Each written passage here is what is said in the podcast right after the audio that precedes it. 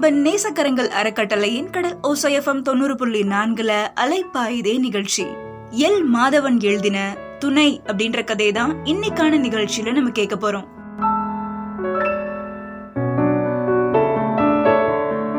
ஹாஸ்பிட்டலை விட்டு வெளியில வந்த கஸ்தூரியோட முகத்துல ஏக்கமும் கவலையும் அவங்கள சோர்வடைய செஞ்சிருந்துச்சு. இடுப்புல இருந்து நழுவுன தன்னோட பத்து வயது மகன் கவினேஷ இழுத்து பிடிச்சு இறுக்கமா வச்சுக்கிட்டாங்க கஸ்தூரி. எச்சல் வழிய தன்னோட தோள் மேல தலை சாஞ்சுக்கிட்டு இருந்தவனை பார்க்க பார்க்க கஸ்தூரியோட மனசுல பாரம் கூடுச்சு. கொஞ்ச தூரம் போய் வீட்டுக்கு போறதுக்கு ஆட்டோவை கூப்பிட்டாங்க கஸ்தூரி. பக்கத்துல வந்த ஆட்டோக்காரன் எங்கம்மா போனோம் அப்படின்னு கவினேஷ ஒரு கண்ணால பாத்துக்கிட்டே அவங்க கிட்ட கேட்டாரு.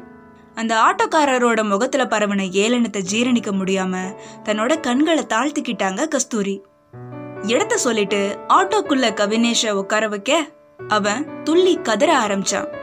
அவங்க அம்மாவோட முந்தானைய பிடிச்சு இழுத்துக்கிட்டு வினோத சத்தம் போட ஆட்டோக்காரரு கொஞ்சம் பீதி அடைஞ்சு பயத்தோட பார்த்தாரு.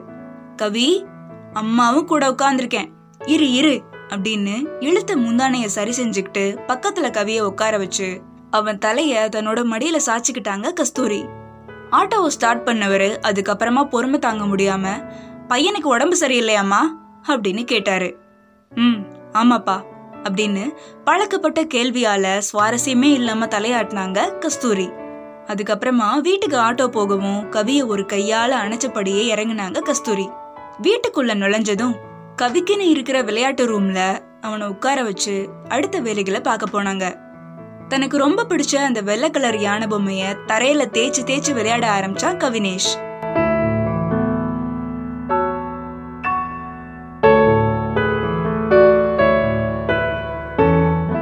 சமையல் வேலைகள் எல்லாம் முடிச்சுட்டு அவனுக்கு கிண்ணத்துல சாதத்தை பிசைஞ்சு எடுத்துட்டு வந்தாங்க கஸ்தூரி.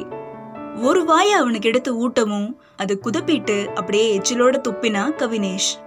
எனக்கு மட்டும் கடவுள் ஏன் இப்படி ஒரு வரத்தை கொடுத்தான் அப்படின்னு மனசுல வருத்தப்பட்டுக்கிட்டே கீழே கொட்டின சாதத்தை சுத்தம் பண்ணிட்டு சேலை முந்தானேல கவியோட முகத்தை அழுத்தமா தொடச்சு விட்டாங்க கஸ்தூரி. கஸ்தூரியோட மனசு பின்னோக்கி நகர ஆரம்பிச்சிச்சு. என்னாச்சு தெரியுமா? அஞ்சு வயசு கவிய கதறினபடியே தூக்கிக்கிட்டு டாக்டர் கிட்ட போனாங்க கஸ்தூரி. அவங்கள ஃபாலோ பண்ணிட்டே போனாரு முகேஷ். டாக்டர் நேத்துல இருந்தே குழந்தை கண்ணே திறக்கல. ராத்திரியில இருந்து உடம்புலாம் அனலா கொதிக்குது டாக்டர் ஒரு வாரமா சரியா சாப்பிடல தூங்குறது இல்ல ரெண்டு நாளா சாப்பிட்டதெல்லாம் வாந்தி எடுக்கிறான் டாக்டர் எனக்கு ரொம்ப பயமா இருக்கு டாக்டர் ப்ளீஸ் டாக்டர் ஏதாச்சும் பண்ணுங்க டாக்டர் அப்படின்னு கை குவிச்சு நின்றவங்கள ஆஸ்வாசப்படுத்தினாரு டாக்டர் கவினேஷோட கண்களை செக் பண்ணி பார்க்க கண்ணெல்லாம் மஞ்சள் பூத்து கிடந்துச்சு. உடம்புல மெல்லிய மஞ்சள் படலம் பரவி கிடக்க அவன் போட்டிருந்த வெள்ளை சட்டையில மென்மையான காவி நிறமும் படர்ந்திருந்துச்சு. உங்க குழந்தைக்கு மஞ்சள் காமால உருவாகி கொஞ்சம் தீவிரமா இருக்கு. உடனே அட்மிட் பண்ணிருங்க அப்படின்னு சொல்லவும் கணவன் மனைவியான கஸ்தூரியும் முகேஷும் அதிர்ந்து போனாங்க.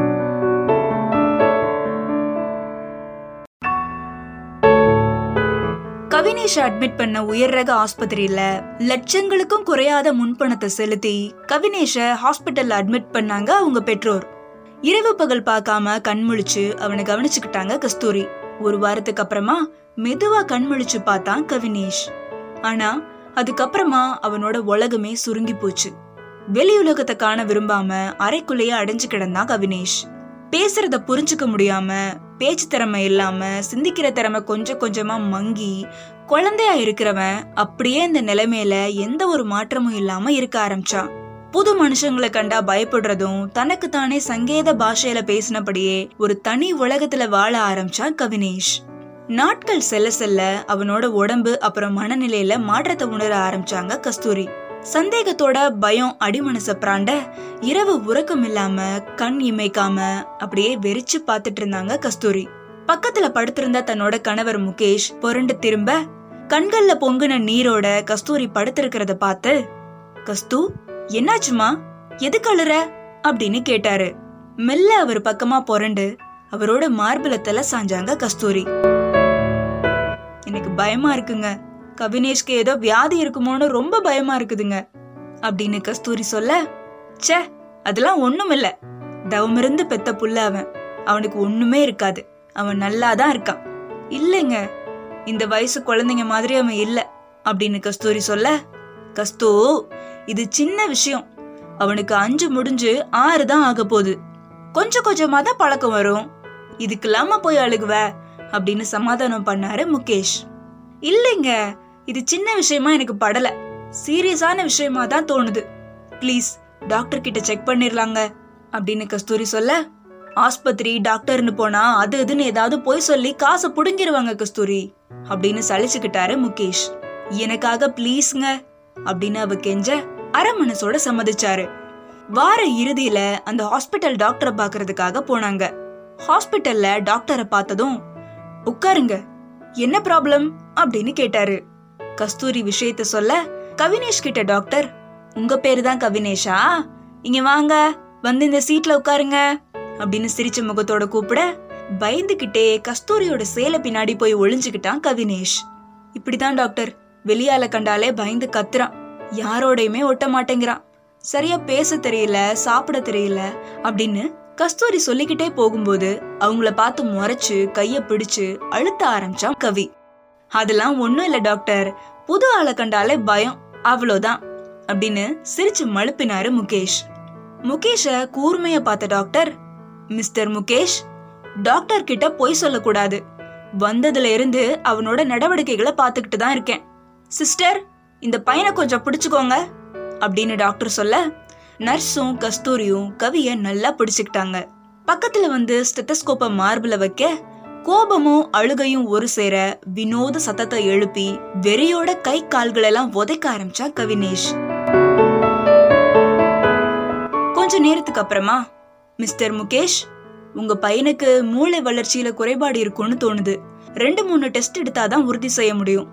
இந்த டெஸ்ட் எல்லாம் எடுத்துட்டு அடுத்த வாரம் ரிப்போர்ட் எடுத்துட்டு வாங்க. இப்போ ஹெல்த் டேப்லெட்ஸ் எழுதியிருக்கேன். அது நேரத்துக்கு கொடுங்க அப்படின்னு சொல்லி மருந்து சீட்டை நீட்டினாரு டாக்டர். அதுக்கப்புறமா கொஞ்சம் கோவத்தோடயே அந்த மருந்து சீட்டை வாங்கிட்டு வெளியில போனா முகேஷ். பாத்தியா கஸ்தூரி நான் சொல்லல. ஒண்ணும் இல்லாததுக்கு ஆயிரத்தெட்டு டெஸ்ட் ச்சே தண்ட செலவு அப்படின்னு கஸ்தூரிய திட்டினாரு முகேஷ். எங்க அவர் ஸ்பெஷலிஸ்டுங்க சும்மாவா சொல்லுவாரு கவிக்கு ஏதோ ப்ராப்ளம் இருக்குதுங்க அப்படின்னு கஸ்தூரி சொல்ல முகத்தை திருப்பிட்டு அங்கிருந்து நடந்தாரு முகேஷ். ஒரு வாரத்துக்கு அப்புறமா டாக்டர் பார்க்க போயிருந்தாங்க முகேஷும் கஸ்தூரியும். கூடவே கவினேஷையும் கூட்டிட்டு போயிருந்தாங்க. ஹாஸ்பிட்டல்ல டாக்டர் மிஸ்டர் முகேஷ் ரிப்போர்ட் எல்லாம் நான் பார்த்துட்டேன். நான் சொல்ல போறது கேட்டு கலவரமோ பயமோ அடையாதீங்க. உங்க பையன் ஆட்டிசம் குறைபாடால பாதிக்கப்பட்டிருக்கான். அவங்களால தன்னிச்சையா சிந்திச்சு செயல்பட முடியாது. சொல்றத புரிஞ்சுக்கவும் முடியாது. முறையா கூட பேச முடியாது அப்படின்னு டாக்டர் சொல்ல எப்படி டாக்டர் இந்த நோய் என் பையனுக்கு வந்துச்சு? அப்படின்னு அதிர்ச்சி மீளாம கேட்டாங்க கஸ்தூரி. பல காரணங்கள் இருக்குமா? இதுதான்னு குறிப்பிட்டு சொல்ல முடியாது. மூளையோட அமைப்புல இருக்கிற மாறுபாடு மூளை சுரப்பிகளோட அசாதாரணமான நிலை. மஞ்சள் காமாலையில பாதிப்படைஞ்ச குழந்தைங்களுக்கு மூளையில ஏற்படக்கூடிய பாதிப்பு மரபியல் ரீதியான குறைபாடு தாமதமான திருமணம் உணவு முறைகள் அப்படின்னு பல காரணங்கள் இருக்குமா?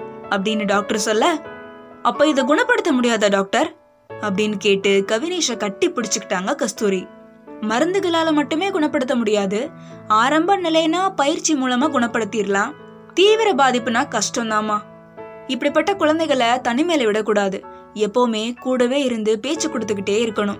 அது போக ஸ்பீச் தெரப்பி பிஹேவியர் தெராப்பி அப்புறம் பிசியோதெராப்பின்னு இதெல்லாம் ரெகுலரா கொடுத்துக்கிட்டே வந்தா ஓரளவுக்கு கட்டுப்பாட்டுக்கு கொண்டு வரலாம்.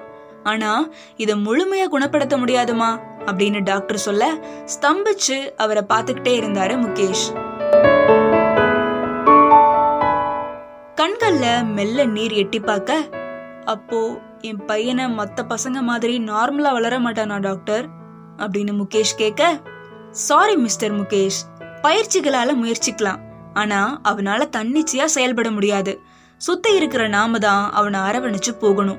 வாழ்க்கை முழுக்க எப்பவுமே அவனுக்கு ஒரு துணை வேணும் அப்படின்னு டாக்டர் சொல்ல கண்கள்ல கண்ணீர் பொங்க அழ ஆரம்பிச்ச கஸ்தூரி நான் இருப்பேன் டாக்டர் சாகுற வரைக்கும் என் குழந்தைக்கு பாதுகாப்பா நான் இருப்பேன் டாக்டர் அப்படின்னு கவினேஷை இறுக்கமா அணைச்சிட்டு தலையில முத்தம் கொடுத்தாங்க கஸ்தூரி. கண்கள்ல நீர் பொங்க பழைய நினைவுகள்ல இருந்து கொஞ்சம் கொஞ்சமா வெளியில வந்தாங்க கஸ்தூரி. அன்னைக்கு ஒரு நாள் ராத்திரி களைப்போட வீட்டுக்கு வந்தாரு முகேஷ். கஸ்தூரியோட மடியில கவினேஷ் அசந்து தூங்கிட்டு இருக்கிறத பார்த்து மெல்ல அவ பக்கமா போய் கவி சாப்பிட்டானா கஸ்து? டாக்டர்கிட்ட போயிட்டு வந்தியா? ஏதாச்சும் முன்னேற்றம் இருக்குதுன்னு சொல்றாங்களா? அப்படின்னு முகேஷ் கேட்க ம் கொஞ்சம் கொஞ்சமா சொல்லித்தரத பேசுறாங்க. ஆனா முழுசா பேச வரல. அப்படின்னு கஸ்தூரி சொல்ல கவலைப்படாத கஸ்து. கடவுள் நம்மள கைவிட மாட்டாரு. கண்டிப்பா கவி ஒரு நாளைக்கு நல்லாயிருவான். மனசு மட்டும் தளர விடாத. நான் மனசு தளரலைங்க. வெளியில பாக்குறவங்க பார்வையும் கேலி சிரிப்பும் தான் என்னை ரொம்ப காயப்படுத்துதுங்க. அப்படின்னு மெல்ல அழ ஆரம்பிச்சவங்கள தேத்த முடியாம அணைச்சுக்கிட்டாரு முகேஷ். ஹம் நமக்கு கிடைச்ச வரம் அவ்வளவுதான். அப்படின்னு நினைச்சுக்க வேண்டியதுதான். சரி வாங்க. நேரமாச்சு சாப்பிடலாம் அப்படின்னு கவினேஷ பெட்ல படுக்க வச்சுட்டு அங்கிருந்து எந்திரிச்சாங்க கஸ்தூரி. கொஞ்ச நேரத்துக்கு அப்புறமா படுக்கையில ரெண்டு பேருமே படுத்திருக்க தீவிர சிந்தனையில கண் விழிச்சு பார்த்தாரு முகேஷ். கேட்கலாமா வேணாமா அப்படின்ற தயக்கம் அவரை தூங்க விடாம பண்ணுச்சு. அவரு புரண்டு புரண்டு படுக்கிறத பார்த்த கஸ்தூரி எந்திரிச்சு உட்காந்தாங்க என்னங்க தூக்கம் வரலையா? அப்படின்னு கேட்க ஒண்ணுமில்ல கஸ்து. அது நான் ஒன்று சொன்னா நீ கேப்பியா? அப்படின்னு முகேஷ் கேட்க என்ன விஷயங்க? அப்படின்னு குழப்பத்தோட பார்த்தாங்க கஸ்தூரி. நாம இன்னொரு குழந்தை பெத்துக்கலாமா? விலகாத கண்களோட அவளை பார்த்து கேட்ட முகேஷ அதிர்ச்சியோட பார்த்தாங்க கஸ்தூரி. என்னங்க பேசுறீங்க? கவி இப்படி இருக்கிற நேரத்துல இன்னொரு குழந்தைய பெத்துக்கலாமான்னு கேக்குறீங்க? உங்க மனசு என்ன கல்லாயிருச்சா? கவிய முழுசா கவனிக்க முடியாம நானே தடுமாறிட்டு இருக்கேன். இன்னொரு குழந்தைய பெத்தா அத கவனிப்பேனா இல்ல கவிய கவனிக்கிறதா? கவிய அப்படியே விட்டுட சொல்றீங்களா? உங்களுக்கு ஈரமே இல்லையாங்க? அப்படின்னு கஸ்தூரி கேட்க கஸ்து நான் சொல்றத புரிஞ்சுக்கோ.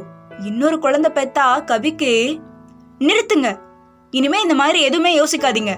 என் குழந்தைக்கு நான் தான் துணை. வாழ்க்கை முழுக்க அவனை கவனிக்கிறது மட்டும்தான் என்னோட வேலை. என் உசுறு போற வரைக்கும் என் பையனை நான் பார்த்துப்பேன்.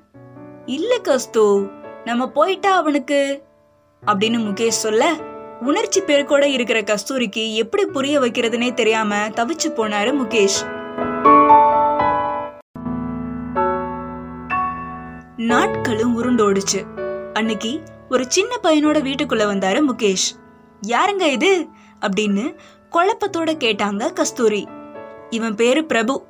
இனிமே இவன் நம்மளோட பையன். வயசு ஏழு ஆகுது அனாத ஆசிரமத்துல பேசி தத்தெடுத்துட்டு வந்தேன்.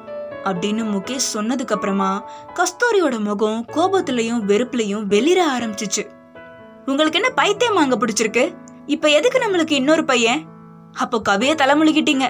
என் பையனுக்கு மனநல சரியில்லைன்னு வெளியில சொல்றதுக்கு கூசி போய் இவனை கூட்டிட்டு வந்திருக்கீங்களா? ச்சே நீங்க இப்படி இருப்பீங்கன்னு நான் கொஞ்சம் கூட எதிர்பார்க்கலங்க. எனக்கு என் குழந்தைய தவிர வேற யாருமே புள்ள கிடையாது. முதல்ல இவனை கொண்டு போய் விட்டுட்டு வாங்குங்க. அப்படின்னு கத்த ஆரம்பிச்சா கஸ்தூரி.